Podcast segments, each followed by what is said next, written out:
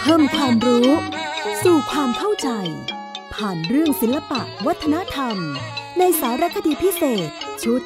พระราชพิธีบรมราชาพิเศษ โดยวัฒนบุญจักผลิตรายการโดยไทย PBS ดิจิทัล Radio สวัสดีครับท่านผู้ฟังครับ ผมวัฒนบุญจับกลับมาคุยเกี่ยวกับเรื่องราว ในพระราชพิธีบรมราชาพิเศษอีกครั้งหนึ่ง โดยที่วันนี้ก็คงจะนำเอาเรื่องราวเกี่ยวกับพิธีสำคัญนี้มาพูดมาคุยกัน โดยการที่บอกไว้แล้วครับ ว่าข้อมูลนั้นผมก็จะนำเอาสาระจากนักปราชญ์ที่เรียกกันว่าเป็นผู้ที่เคยผ่านประสบการณ์งานเหล่านี้มาตั้งแต่ครั้งอดีตหลาย ๆ ท่าน มาประมวลรวบรวมพูดคุยให้ท่านผู้ฟังได้ฟังกัน โดยเฉพาะอย่างยิ่งในช่วงนี้พอพูดถึงพระราชพิธีบรมราชาพิเศษซึ่งเป็นภาคของการประมวลพื้นฐานให้ได้รู้ทั่วๆไป ผมใช้ข้อมูลส่วนใหญ่ ของงานพระนิพนธ์ในพระวรวงศ์เธอกรมหมื่นพิทยาราชพฤทยากรนะครับ โดยที่ท่านได้เคยอธิบายเอาไว้ว่า ตามหลักเดิมของไทยเราเนี่ย เมื่อพระมหากษัตริย์เสด็จสวรรคตลงที่ประชุมก็คือบรรดามุขอมาตย์ทั้งหลายแหล่นั้น ก็จะเลือกพระมหากษัตริย์ใหม่ แต่ว่าพระองค์ก็ทรงเป็นแต่ผู้สำเร็จราชการแผ่นดินไปก่อนนะครับ จนกว่าที่จะได้ทรงรับราชาพิเศษ ซึ่งในระหว่างที่ยังไม่ได้รับเนี่ยเครื่องยศบางอย่างก็ต้องลด เช่นว่า พระสเวตฉัตรก็มีเพียง 7 ชั้น ไม่ใช่ 9 ชั้นนะคำสั่งของพระองค์ไม่เป็นองค์การ เพราะเหตุฉะนั้นจึงมักจะต้องรีบทำพิธีนี้ สิ่งเหล่านี้ในสมัยปัจจุบันนี้ก็ต้องบอกว่าไม่ได้ถือเคร่งครัดเหมือนสมัยก่อนแล้วนะครับ คือพอไปพิจารณาดูในประวัติศาสตร์ ก็ปรากฏความในศิลาจารึกวัดศรีชุมของพญาลิไทยเฮสุโขทัยบอกว่า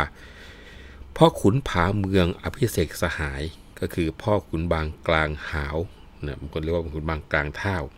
ให้เป็นผู้ครองกรุงสุโขทัย ซึ่งท่านบอกว่า คงจะได้ทำเนียมอภิเษกมาจากมอญหรือไม่ก็เขมร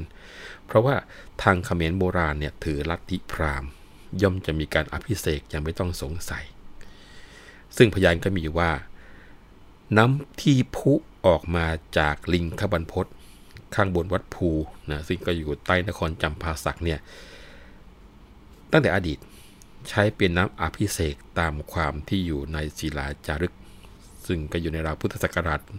1132นั่นนะครับ แล้วก็พระราชพงศาวดารไทยไม่บรรยายในการทำพิธีบรมราชาภิเศษว่ามีลักษณะอย่างไรบ้าง จนกระทั่งถึงคราวที่สมเด็จพระเจ้าอยู่หัวบรมโกศนั้น รับราชสมบัติ ในพุทธศักราช 2275 ซึ่งทำเป็นพิธีรัดนะทำแบบไม่ขนาดที่ว่าเต็มกระบวน เพราะว่าว่ากันว่าช่วงนั้นเป็นช่วงแย่งชิง ราชสมบัติกับพระราชนัดดาอยู่ แล้วก็พระเจ้ากรุงธนบุรีก็ได้ทรงกระทำพระราชพิธีบรมราชาภิเศษหรือไม่นั้น ท่านผู้รู้ก็ไม่รับรอง แต่เรื่องตรงนี้สมเด็จกรมพระยาดำรงราชานุภาพนั้น ได้ทรงพบหนังสือทางปักใต้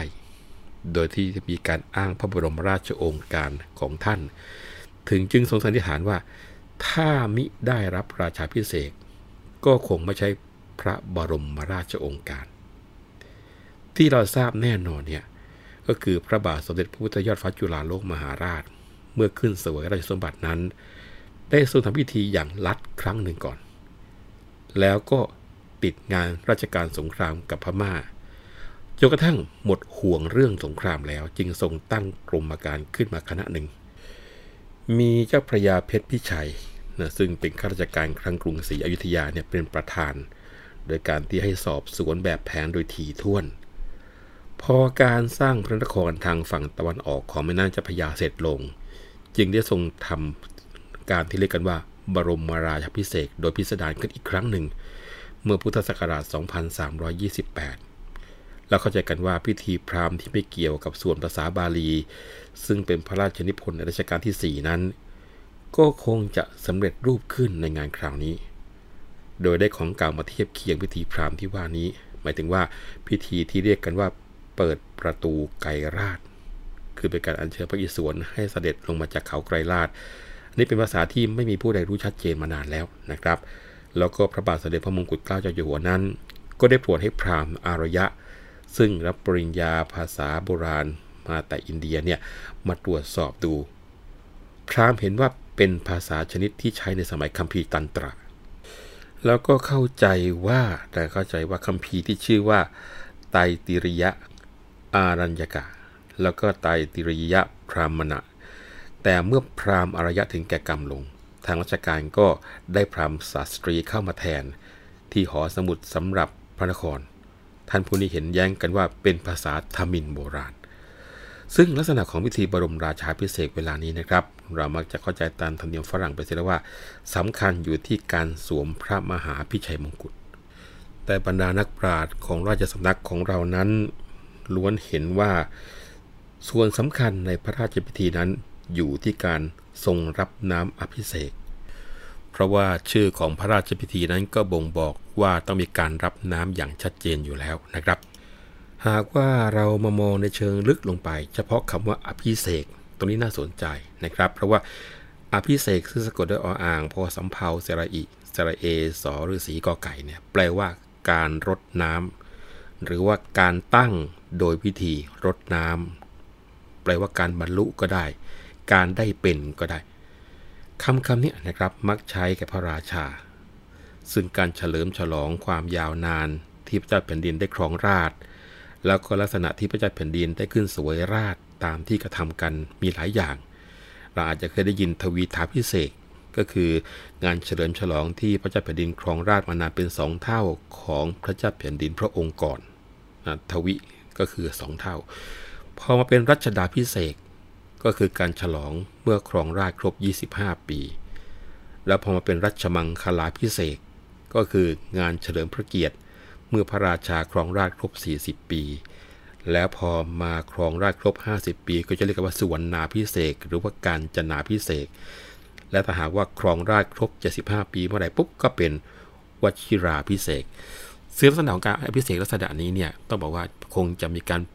ใช้หยิบยืมวัฒนธรรมของฝรั่งเข้ามานะครับ เพราะว่าลักษณะของรัชดาก็คือแปลว่าเงินนะครับก็คือ silver jubilee นะการจนาพิเศษก็คือ golden jubilee แล้วก็วัชิราพิเศษก็คือ diamond jubilee ซึ่งลักษณะของการที่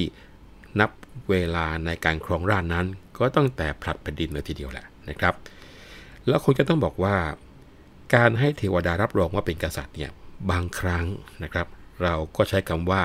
เทวาพิเศษ ซึ่งแยกได้ 3 ลักษณะ ก็คือสมเด็จอมรินทราธิราช เอาเครื่องปัญจกกุฏภัณฑ์ทั้ง5เนี่ยมาถวาย เพื่อที่จะได้ราชสมบัติในการเสี่ยงทายบุตรสยะพระพิชัยราชรถมาจรดฝ่าพระบาทด้วยฤทธิ์อำนาจวาสนาบุญ แล้วก็เหาะเหินมาโดยนพดลอากาศ มีฉัตรทิพโอภาสมากลางกัน้ นะอันนี้คือเป็นลักษณะของอภิเษกแบบเทวพิเศษแบบแรก ซึ่งมีผู้อธิบายว่า อินทราพิเศษนะก็คือพระราชพิธีเกี่ยวกับความเป็นพระจักรพรรดิราช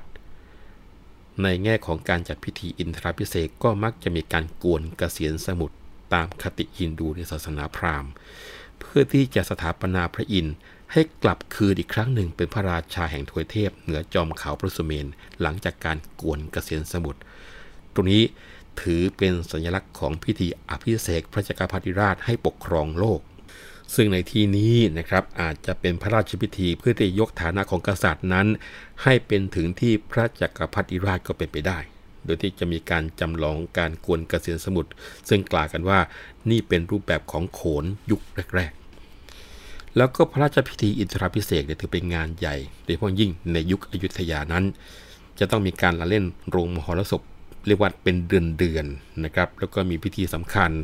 ได้แก่การตั้งเขาพระสุเมน เป็นสัญลักษณ์ของพระอินทร์มีการตั้งเขาไกรลาดเป็นสัญลักษณ์ของพระอิศวรหรือพระศิวะ ที่เชิงเขาพระสุเมนก็จะมีการสร้างรูปนารายบรรทมศิลป์แล้วก็มีการเล่นชักนาคดึกดำบรรซึ่งแสดงให้เห็นถึงการกวนเกษียณสมุทรนะครับ คราวนี้พอมีการจัดบรมราชาพิเศษพิสดารในรัชกาลที่ 1 เมื่อพุทธศักราช 2328 เนี่ย ก็มีการทำแบบอย่างต่อมา โดยที่มีการเปลี่ยนรายการบางอย่างที่แปลกไปจากที่เคยคุยกันมา และที่มากที่สุดก็คือว่า พระราชนิพนธ์เพิ่มเติมในรัชกาลที่ 4 ซึ่งพราหมณ์แล้วก็ราชบัณฑิตกราบบังคมทูลเป็นภาษาบาลี แล้วแปลเป็นภาษาไทย แล้วก็พระเจ้าอยู่หัวก็ทรงตอบทั้งสองภาษานั้น มีรายละเอียดบอกว่า ก่อนเริ่มพระราชพิธีที่กรุงเทพเนี่ยได้มีการเสกน้ำสงที่ปูชนียสถานสำคัญ หรือที่มณฑลทั้ง 17 มณฑลคือในยุคนั้นยังไม่ได้เป็นจังหวัดนะครับยังเป็นมณฑลแล้วก็มีการเพิ่มวัดมหาธาตุสวรรคโลก ซึ่งอยู่ในมณฑลพิษณุโลกขึ้นมาอีกแห่งหนึ่งรวมเป็น 18 แห่ง ส่วนที่กรุงเทพ ก็มีพิธีจารึกพระสุวรรณบัตรดวงพระชะตา แล้วก็พระราชลัญจกรแผ่นดินครั้ที่พอถึงกำหนดงาน ก็จะมีพิธีตั้งน้ำวงได้ด้วยวันหนึ่งนะครับ แล้วก็มีสวดมนต์เลี้ยงพระอีก 3 วัน ซึ่งก็ไม่สู้จะมีลักษณะแปลกไปจากการสวดมนต์เลี้ยงพระตามธรรมดาเท่าไหร่ในยุคนั้น แปลกก็แต่ว่ามีการประกาศเทวดาในเวลาเย็นทั้ง 3 วัน พอถึงวันที่ 4 เวลาเช้า สมเด็จพระเจ้าอยู่หัวก็จะทรงเรียกว่าสงพระมุรธาพิเศษสนาน แล้วก็ส่งเครื่องต้น ออกสู่พระที่นั่งไพศาลทักษิณประทับเหนือพระราชอาณแปดเหลี่ยม ซึ่งเรียกกันว่าพระที่นั่งอัฏฐทิศนะฮะแล้วก็ภายใต้พระเสวตฉัตรเจ็ดชั้น ราชบัณฑิตแล้วก็พราหมณ์นั่งประจำทิศทั้ง 8 ผลัดเปลี่ยนกันคราวละทิศเพื่อที่จะกล่าวอัญเชิญให้ทรงปกปักรักษาทิศนั้นๆ แล้วก็ถวายน้ำอภิเษก แล้วก็ถวายพระพรชัย พอเวียนไปจนครบ 8 ทิศแล้ว ก็กลับมาที่ทิศตะวันออก หัวหน้าราชบัณฑิต ซึ่งนั่งประจำทิศตะวันออกก็จะกราบบังคมทูลรวบยอดอีกทีหนึ่งจึงจะเสด็จสู่พระราชอาณอีกด้านหนึ่ง ซึ่งเรียกกันว่า พระที่นั่งพัทรบิดจากนั้นพระมหาราชครูก็จะได้เวทสรรเสริญไกรลาดจนเสร็จพิธีพราหมณ์แล้วก็กราบบังคมทูลเป็นภาษาบาลี แล้วก็จะแปลเป็นภาษาไทย